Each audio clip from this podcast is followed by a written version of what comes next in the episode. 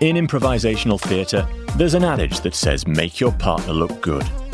In leadership and business relationships, this means you can make personal interactions a win win situation for both you and your colleagues.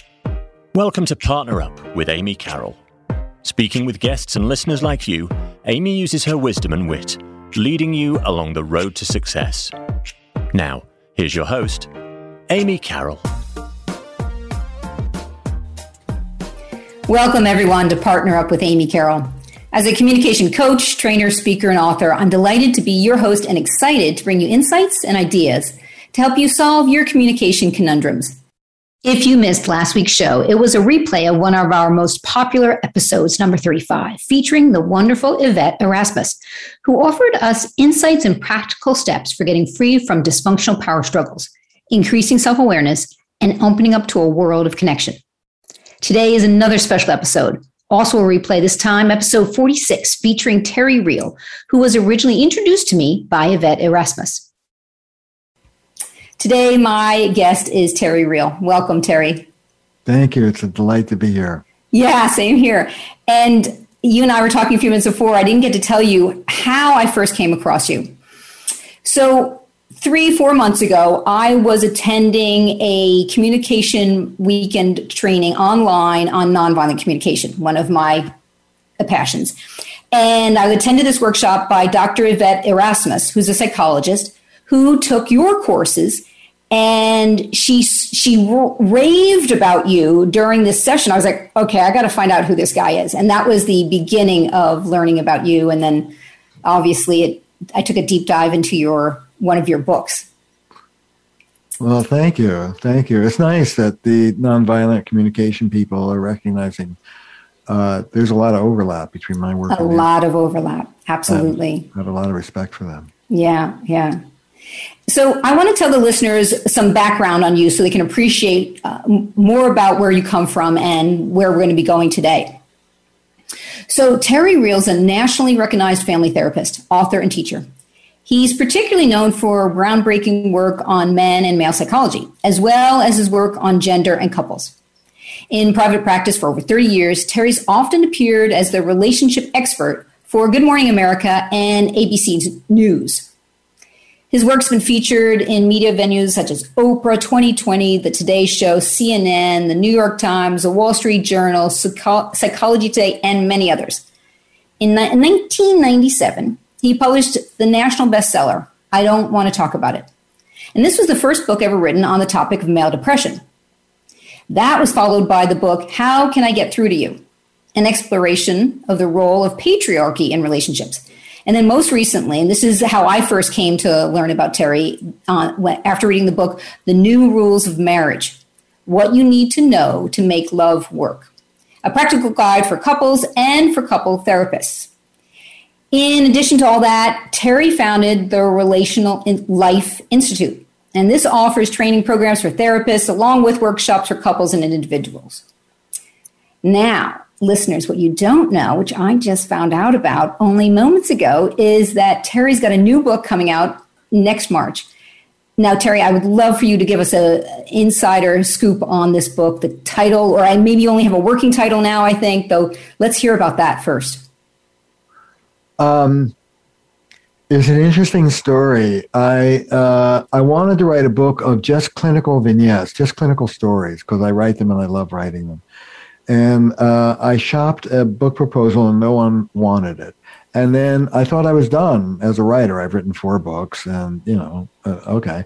And then uh, out of the blue, the folks from Goop, uh, Gwyneth Paltrow's organization that I've done a lot of work for, uh, emailed me and said that they're uh, opening up a new uh, imprint as part of Random House, and they're inviting a couple, three authors a year, uh, and would I like to write a book for them?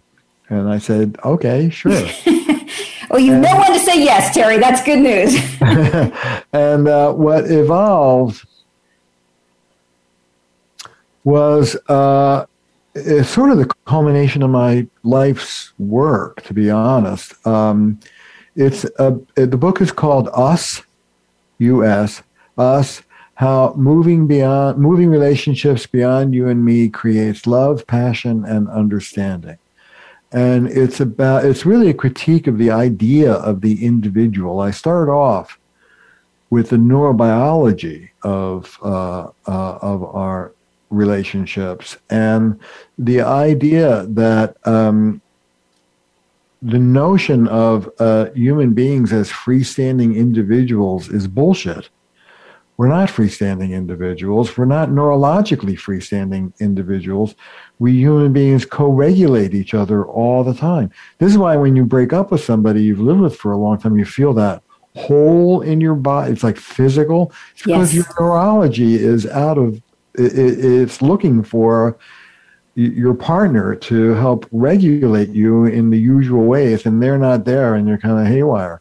Yeah. Um, what, one of the things I say, Amy, is if you want to really look at the effect of being a total individual on somebody, uh, look at what solitary confinement does to yeah. people. We're not designed.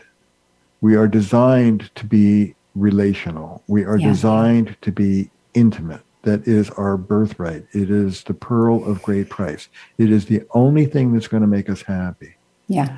And so the book, Us, is really about how to teach people to stop thinking like individuals, asserting their rights, God damn it, and uh, start thinking relationally in terms of the ecological whole. Now, the only caveat in that is women because it's part of the traditional setup for women that they don't think of themselves as individuals, but think exclusively of serving their partner and the relationship. And that's not what I'm talking about. That's Got a step it. backward. Yeah. So I talk about three phases. The first phase of our evolution uh, is what we were talking about earlier the perpetrator victim. Yes. Uh, and it's about power and it's about patriarchy, and it's about individualism, and it's about male white power specifically. And it's abusive. The, the primary relationship, the template for relationships, is one in which there's an asymmetry of power and liberties are taken uh, by whoever's on the masculine side of the equation. And uh, the second phase is when the disempowered woke up, 50 years of feminism. And I consider myself a feminist family therapist. I have yeah. for 50 years. And it took the dispossessed and said, here, find voice. And what people moved into is what I call personal empowerment. I was weak, now I'm strong, go screw yourself, get out of my way. Right. And I believe the next step, and that's what the book is all about, and my work is all about, is what I call relational empowerment. I was weak, now I'm strong. Let me bring my full strength into this relationship and empower you, my dear love, to come through for me in the ways I want you to because we're a team. Let's mm-hmm. stop talking and thinking to one another as if we were adversaries in a zero sum win lose game. Yeah. And let's start looking at win wins that work for both of us.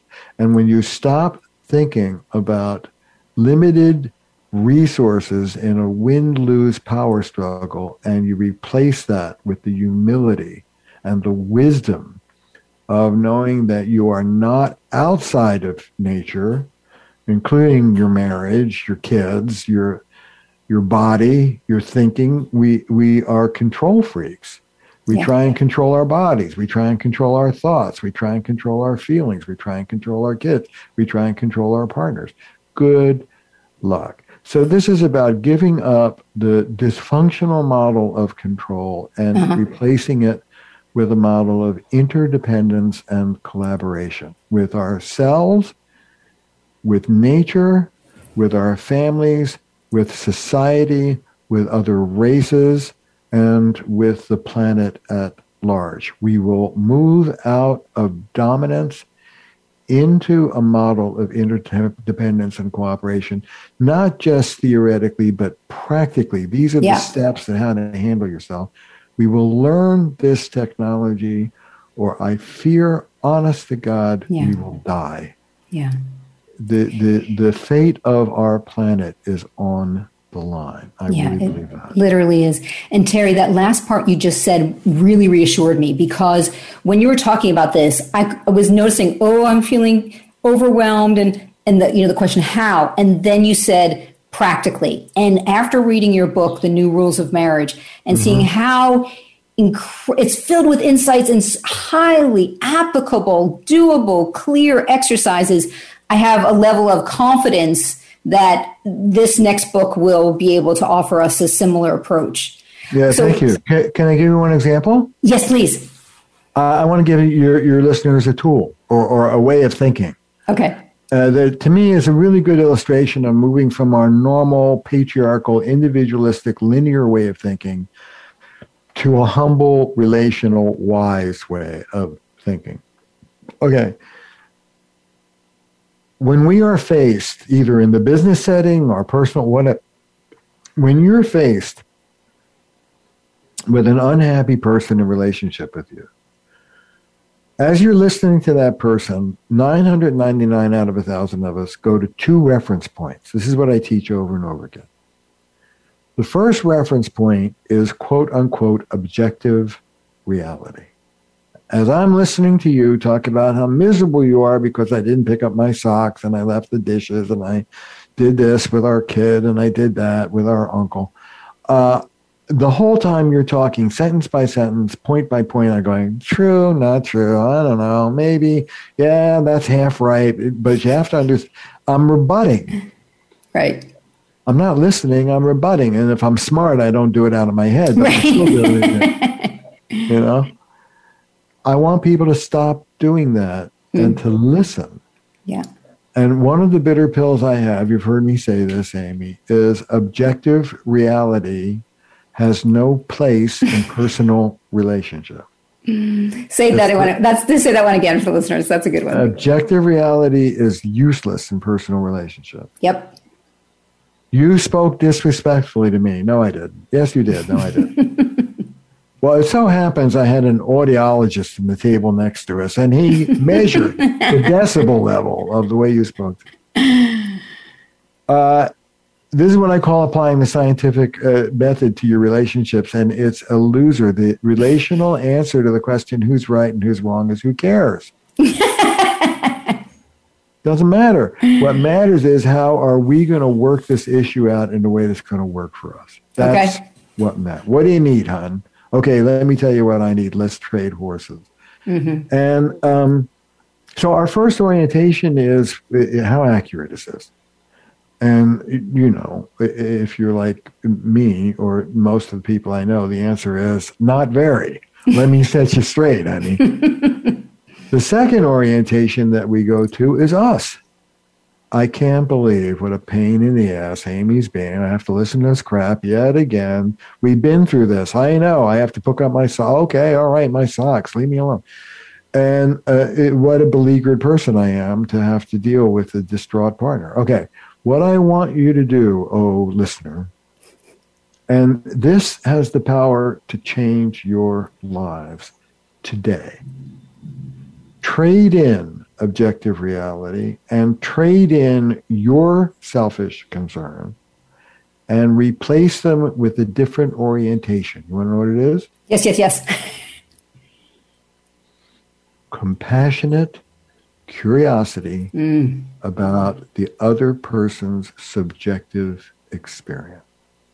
Compassionate curiosity about the other person's subjective experience. Right. Okay. You made me miserable, Terry, by blah blah blah blah blah blah blah blah blah. But my the usual response, well, I didn't blah blah blah. I blah, Right. but I didn't blah blah blah. that does you no good whatsoever. How about this one, uh, Amy?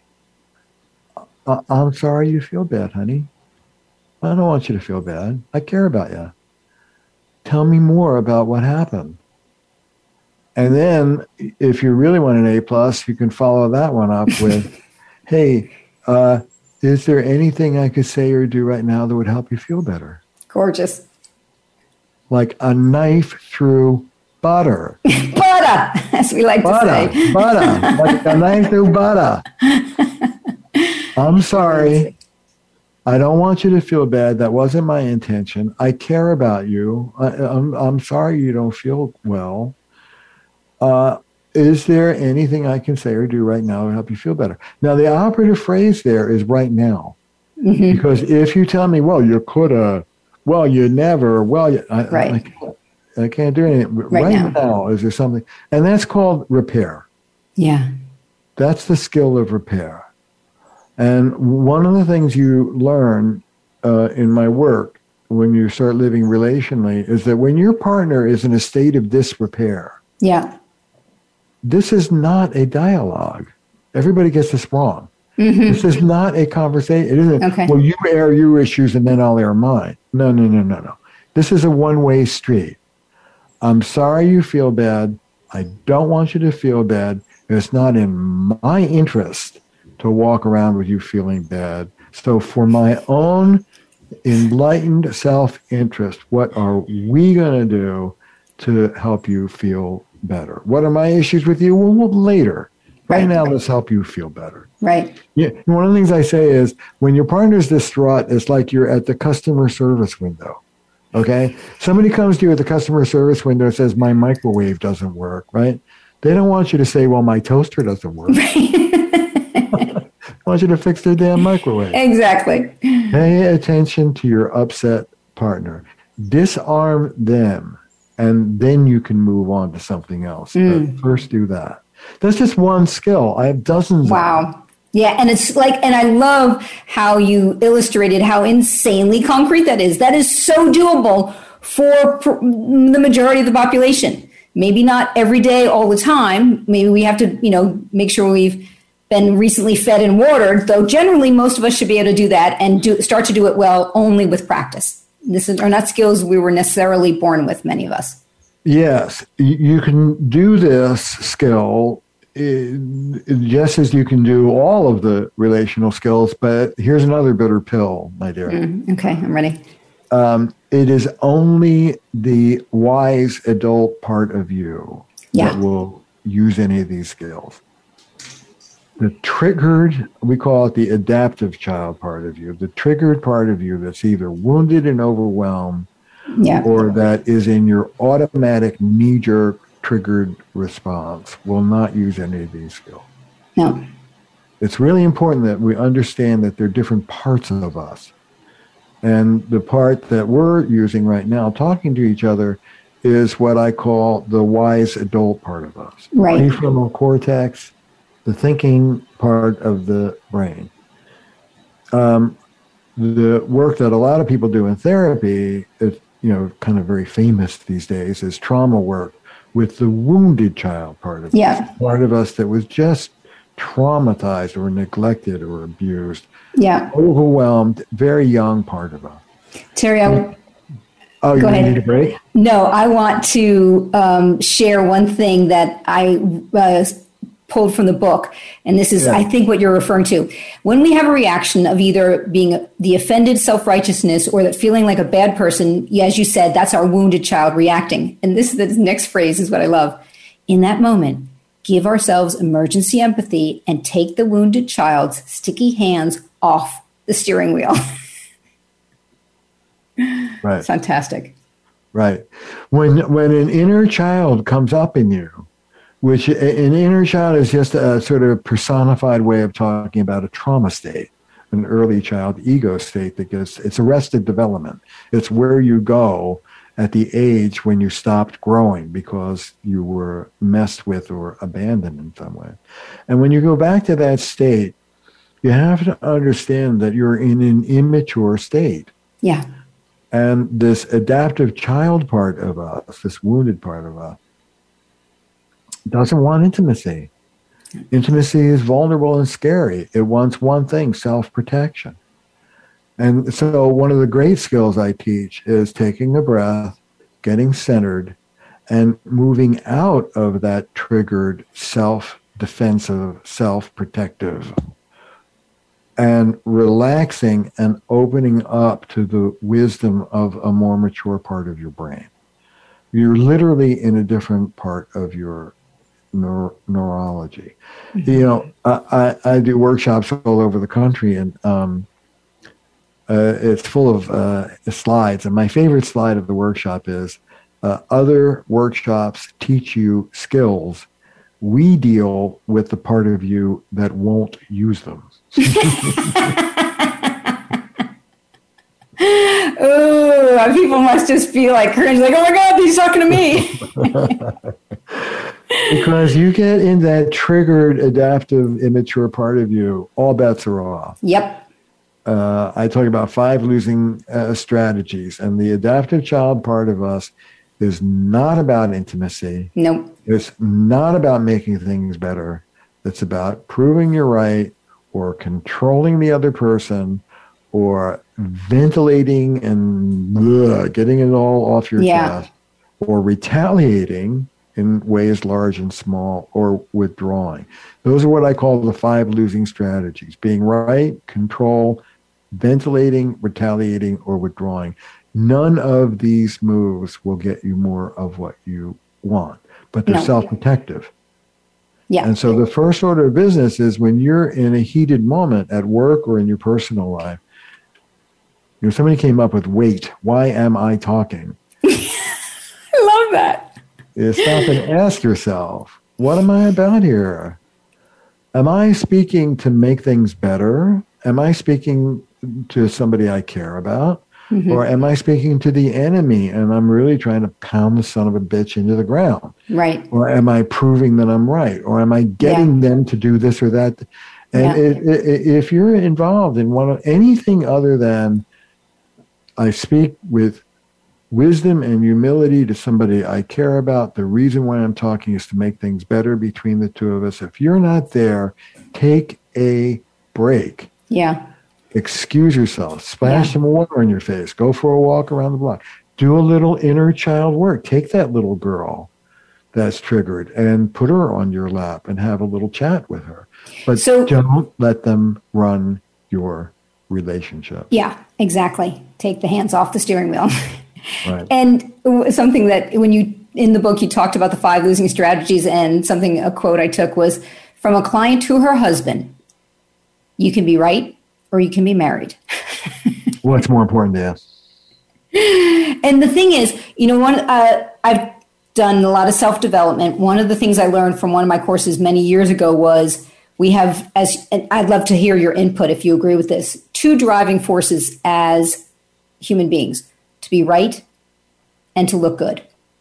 and I don't know if they mean like well coiffed or what exactly, or you know, just to to be able to impress people. I know they mean.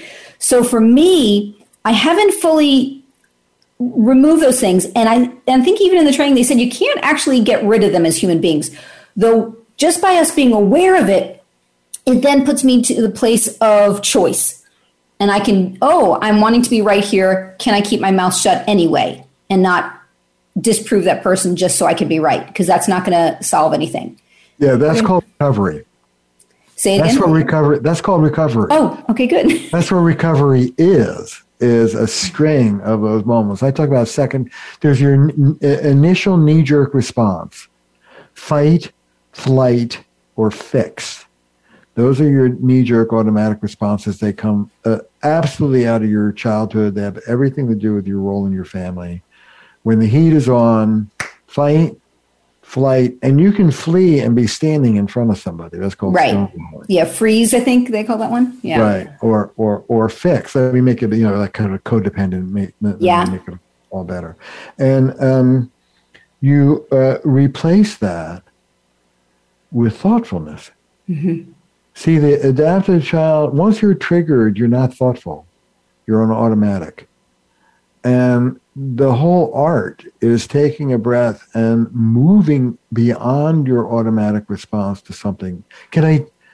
We have two minutes. Can I tell you a quick story? Yes, and give me one minute to lead us out to break. And oh, if you need more time, go for it. We'll just run past.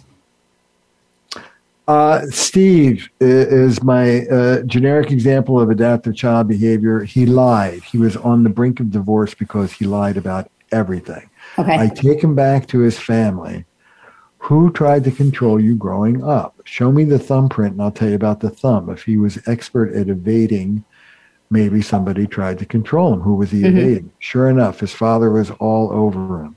What did he do? He lied. He learned to lie to his father to preserve his autonomy. Smart boy. I teach my students always be respectful of the exquisite intelligence of the adaptive child. You did exactly what you needed to do back then. However, adaptive then, maladaptive now.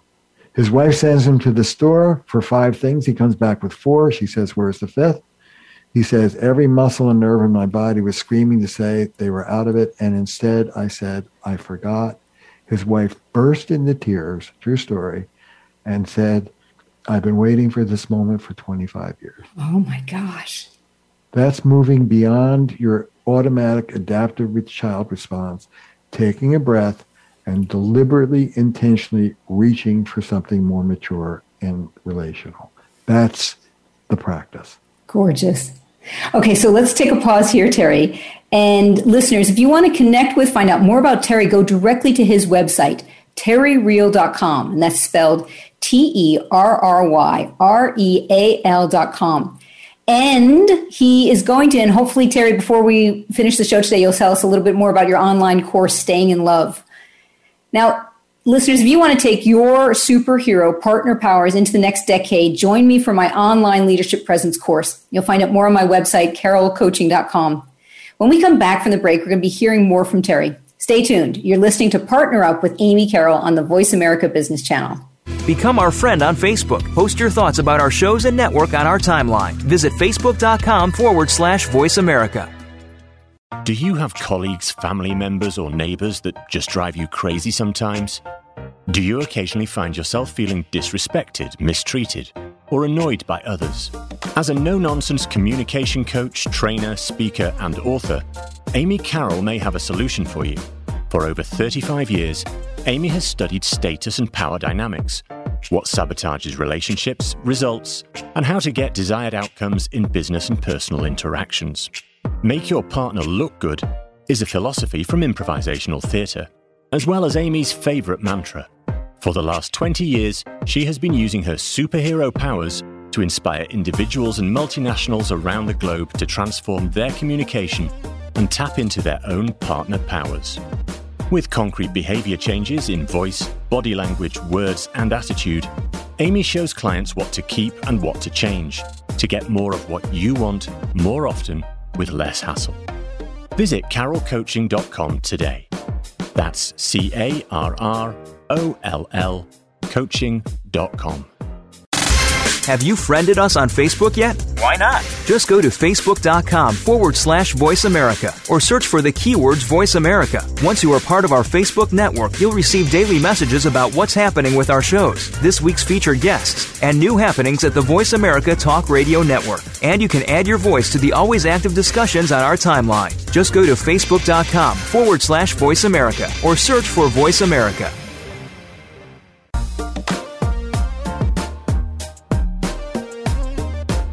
You are listening to Partner Up with Amy Carroll. We want participation from you. Feel free to send an email to amy at carrollcoaching.com. Now, back to Partner Up with Amy Carroll. Here again is Amy. Welcome back to Partner Up with Amy Carroll. My guest today is Terry Real. We've been discussing the five losing strategies that get us in trouble. We were also talking earlier about his new book out next March, which is utterly fascinating. So, Terry, I'd like to move into what people can do more of. You say that in your work, you teach men and women to be more relational. What do you mean by that, and how do you do that? Well, by relational, I mean connected. And by uh, unrelational, I mean disconnected. It's that simple, okay? Think connection. But it, it, you have to factor in gender uh, because for uh, a lot of men, uh, the issue is being disconnected from others. Uh, for a lot of women, traditionally, the issue has been being disconnected from themselves and uh, in some ways abdicating themselves in the service of serving the relationship and serving the other. So when I talk about moving to an ecological consciousness, I'm talking about moving into both. Um, the individual in context. It's not the individual out of context, and it's not just the relationship and not the individual. Okay. Uh, my my pal, uh, the great feminist psychologist Carol Gilligan, has a, a, a famous quote: "You can't have relationship without voice, and you can't have voice without relationship." Okay. It has to be both. So I want women to move beyond that disempowered voicelessness.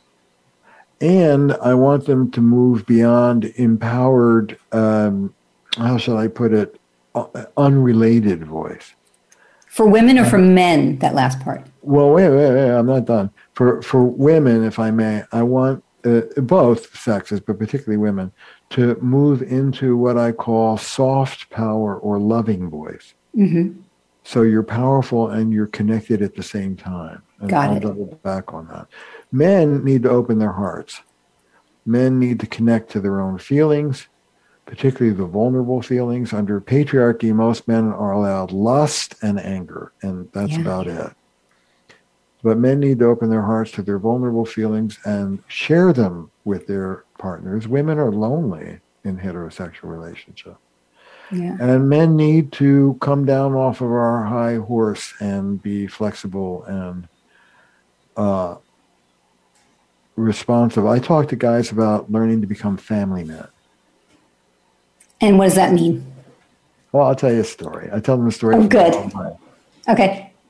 My two boys are now 31 and 33, so we're out of it. But when they were babies, uh, my wife Belinda, who's a full-time psychologist, just like with a practice just like mine, uh, you know, she'd be up feeding the, these babies uh, in the middle of the night. And one night I get the boom, boom, boom, boom, boom. One of the kids needs the bottle. Go get him. It's like three in the morning. And I turn to my wife and with great sincerity, I say, listen, you've been doing a great job. I really appreciate it. I, I, I of course I would help. But tomorrow I'm giving a lecture at the Harvard Couples Conference. I'm going to have a thousand therapists. I've got to, I, I, I, I just got to be on my toes. I'm going back to sleep. Uh, at which point my wife said something to me that changed my life.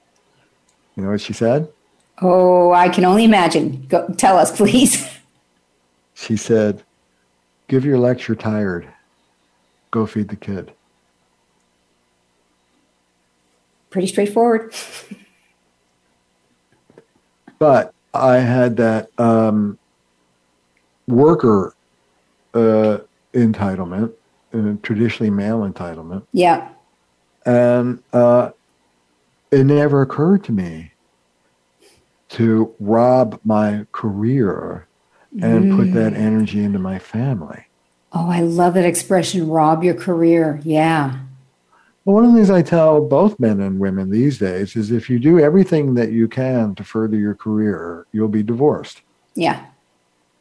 Your career will eat you up alive. Yeah. And on the other hand, if you don't do everything you can for your career, you'll watch other people have higher trajectories than yours who are willing to sacrifice their lives for their careers. Um, this is not like pie in the sky bullshit, but we all have to make our choices and live with them. Yeah. Yeah. Oh, that's a that's a powerful story. Thank you for sharing that. For men in particular, what I want people to understand is that our our relationship is like our biosphere. This is what I mean by thinking ecologically. Okay. If one of you wins and the other one loses, you both lose. And this is not some idealistic bullshit. You lose because the loser will make the winner pay for it. Yep. Count on it. Oh yeah. You're not, you're not separate, you're connected. So you realize you trade in the hubris of I'm above the system with the humility of I'm in the system. Mm-hmm. It's in my interest to keep that biosphere clean because I'm breathing it. You know, one of the things I say is you can choose to pollute your ecosystem by a, a temper tantrum over here. but you're going to breathe in that pollution with your partner's resentment and distance over here. Yep. It's, there's no escape. It's instant karma. And once we begin to realize that we're not disconnected, but we're very connected, you move into what I call enlightened self interest. It's in my in, happy spouse, happy house. It's in my interest to keep my partner reasonably happy. You want to know why? Yeah, you love them. Yeah, you want what's best for them. The hell with all that. You live with them, fool. It's in your interest to keep them happy because you deal with the consequences when they're not. Yep. Yeah. So, you know, you talk about these five winning strategies to become a proactive lover and to shift into what you call second consciousness. I'd love to take a deep dive into some of those. Perhaps hear some stories that you'd like to share. Well, I want to talk. The first winning strategy is getting more of what you want in your relationship. How's that? That's yeah. and it's a really good example of starting to think relationally. Uh, I tell people, and we may not be, have time to go over all, all the five winning strategies. Right. This is a good, this is a good example. The first uh, stage in getting what you want in your relationship is what I call daring to rock the boat. This is where you grab your partner by the collar you put your face in their face and you say, look, this is really important. You're not listening. You better listen. That's the sort of aggressive uh, first phase. Once your partner is listening, oh, by the way, if you cannot get them to listen no matter what you do, yeah, that's a kick out for couples therapy. It's yeah. obvious. People say to me, well, when do we know when we need help? When you can't deal with it on your own. That's when you need help. Like, this is not rocket science. So if you cannot get through to your partner, no matter what you do, eh, get some help from outside of the two of you. But assuming you do and they hear you, you know, when COVID hit, both my wife and I work a, a ton of hours. We're both psychologists in, in practice. I'm a social worker and uh, uh, and we have a lot of help. You know, like uh, well, like I recommend for my two career professional families, don't squabble over mopping the floor. Or, you know, you can afford to hire somebody to come in and mop the floor. And uh, but when COVID happened, we couldn't do that for right eight months. And you know, I, I, think we're probably the only heterosexual couple that had this, but there was a slight discrepancy in my comfort with neatness and my wife's. Uh-huh. this may come as a great shock to you, but she was less comfortable with mess than I was. No, really? Yeah, isn't that shocking? That's weird. Yeah. Now, here, here, here's the moment. I could stand up for my right to be uh, sloppy uh, uh, uh, although I would call it unconcerned and spontaneous. Uh, uh, or I could try and make peace in the household. It's my choice. It's my household. Okay. If I want to stand up and fight for my right to leave dirty dishes in the sink, it's my prerogative to do so. But what does it get me? Right. This is what I call keeping your wits about you, keeping your eyes on the prize, thinking yeah. logically. You know, Nowadays, Belinda and I used to be ragers. 30 years ago, we'd fight for six, seven days on end. Wake up at seven in the morning, tell other people how to live their lives all day, and then come back and start fighting again. oh, I'm glad I'm not the only one. we don't rage. We're in recovery. We don't rage like that anymore for, for awesome. 99% of the time. Um, when we don't, it looks something like this. We'll start to squabble it'll escalate. One or the other will take a break. We're, I'm very fond of breaks. Take a break and get yourself recentered. 15, 20 minutes go by, and one or the other, and bless us, it could be either, one or the other comes in and says, uh, Hey, I don't want to fight. You want to fight? I don't, I don't, I don't want to fight. Oh, I'm sorry. Whatever I did, I'm sorry. What, what, what do you need? Let's get out of it. And Belinda will say, well, you could say you're sorry about blah, blah, blah, blah, blah. And I'm thinking, well, Jesus. Okay, fine, fine, fine. Okay, I'm sorry. I, and I mean it. I'm sorry. Right, right. Authentic. Sorry you feel bad. What? Okay, so what do you need? Well, you could take responsibility for both. All right, yeah, I can be like that. All right, great. What do you want? Tea? Tea's good. Okay, we're done. Uh, and what would have taken seven days, oh. we're done in 20 minutes. And what I'm thinking, this is really critical. What I'm thinking about when I come downstairs, and it could be the other way, but I come downstairs and I say to Belinda, I don't want to fight. You want to fight? What I'm thinking about is this. Everybody listen. How do I want to spend my evening? That's what I'm thinking about. Do I want to spend my evening fighting with this person? Or would I rather cuddle and watch something cool on TV and, you know, and, and pop some popcorn and have a nice night? It's up to me. Yep. And when I talk to people about standing up for themselves, which I believe in, the question you ask yourself is, what is this going to cost me? Yes. You know, if you want your kid in this school and your partner wants your kid in that school, giving in could really cost you something. Mm-hmm. But if your partner is upset with you because you left your dirty coffee cup on the counter, what does it cost you to say, I'm sorry, and wash your cup? Yeah. And uh, there's a lot of uh, standing up for yourself, and there's also a lot of yielding. Yeah, ego and, management.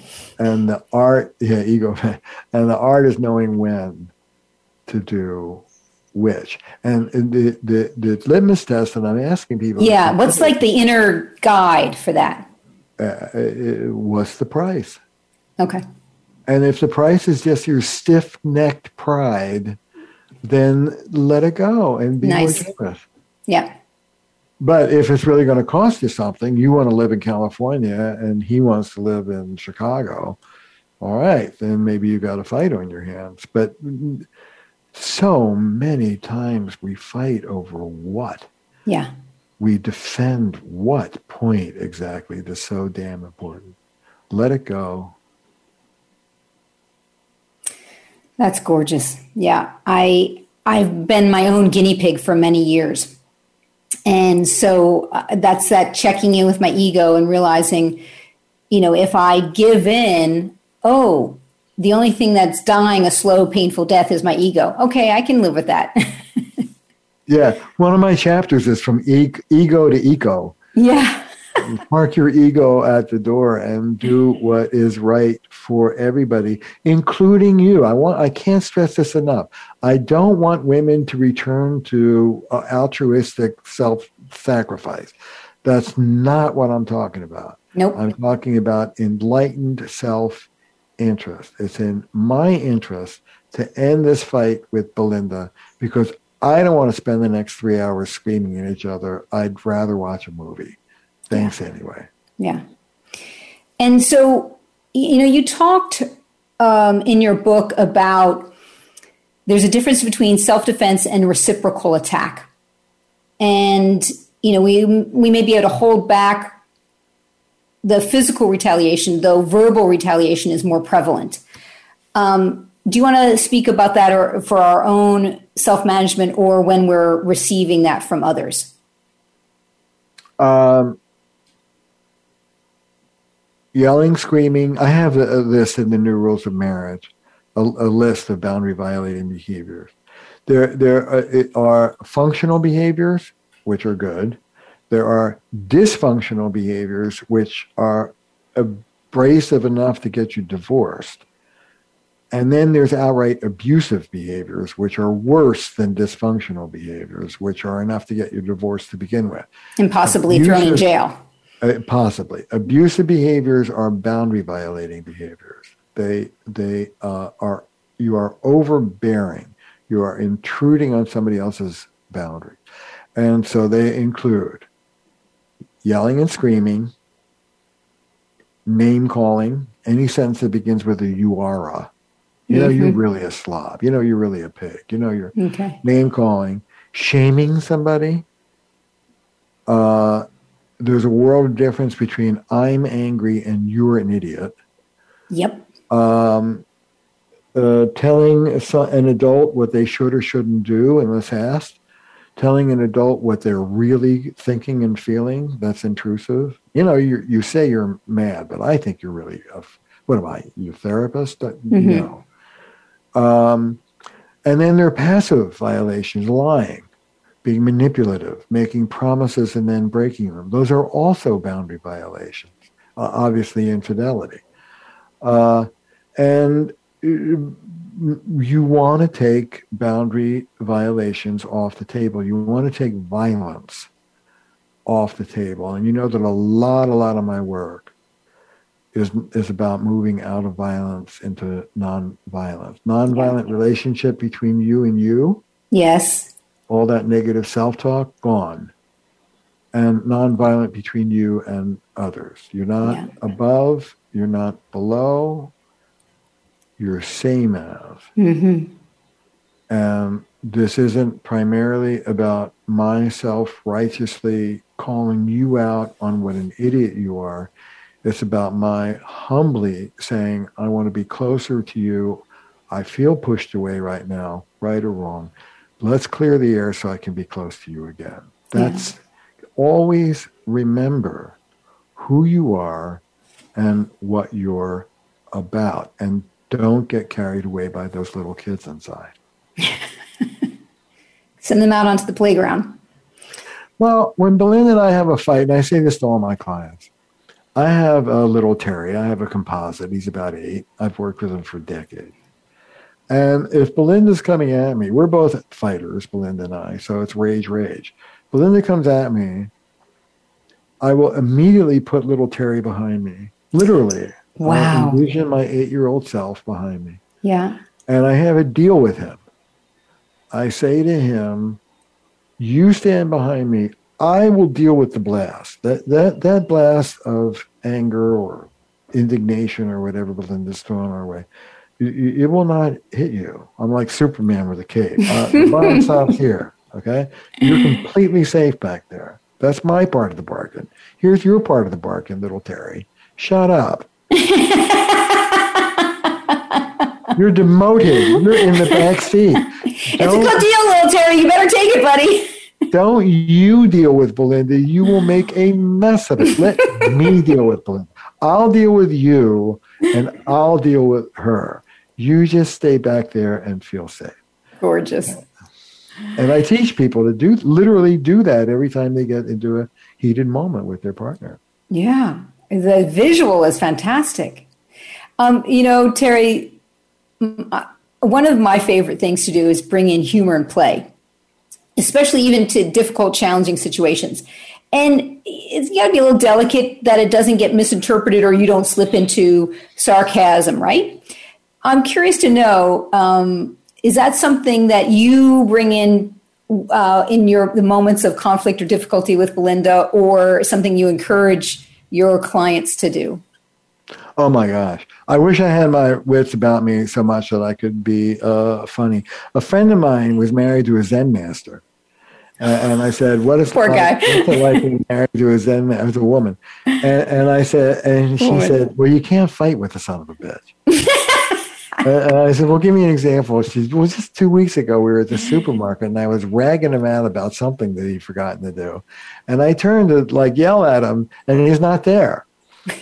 And I look down and he's on the floor kissing my feet. and he's saying to me in front of everybody, the whole supermarket is watching this. He said, The problem around here is your feet don't get enough attention from me. These are adorable feet and they need attention. How could I stay mad at them? Oh. But I'll give you another one that I love very much. This is my wife, Belinda, who's a genius therapist. The couple came in, couldn't stop fighting, fight, yelling, screaming, three teenage kids, and they still couldn't. The one thing that the family agreed on is Motown. They would all sing and dance and play and and cook together and sing Motown, whatever. So. So he has a family session. Here's about calls the kids over. Uh, two weeks later, they come back. Here's what happened. Uh, this just gets me every time.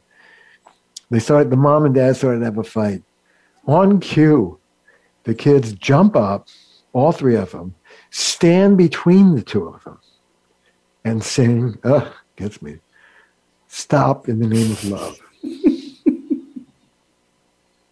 and they stopped. That's gorgeous. Hmm. I think the way I sing, though, might make things worse. might make it even more effective. you know, Terry, something I learned um, about 14 years ago now, and I after the, my friend told me a story, I called it the chicken dance. And so it's when um, you're upset or angry at something, my ego's triggered.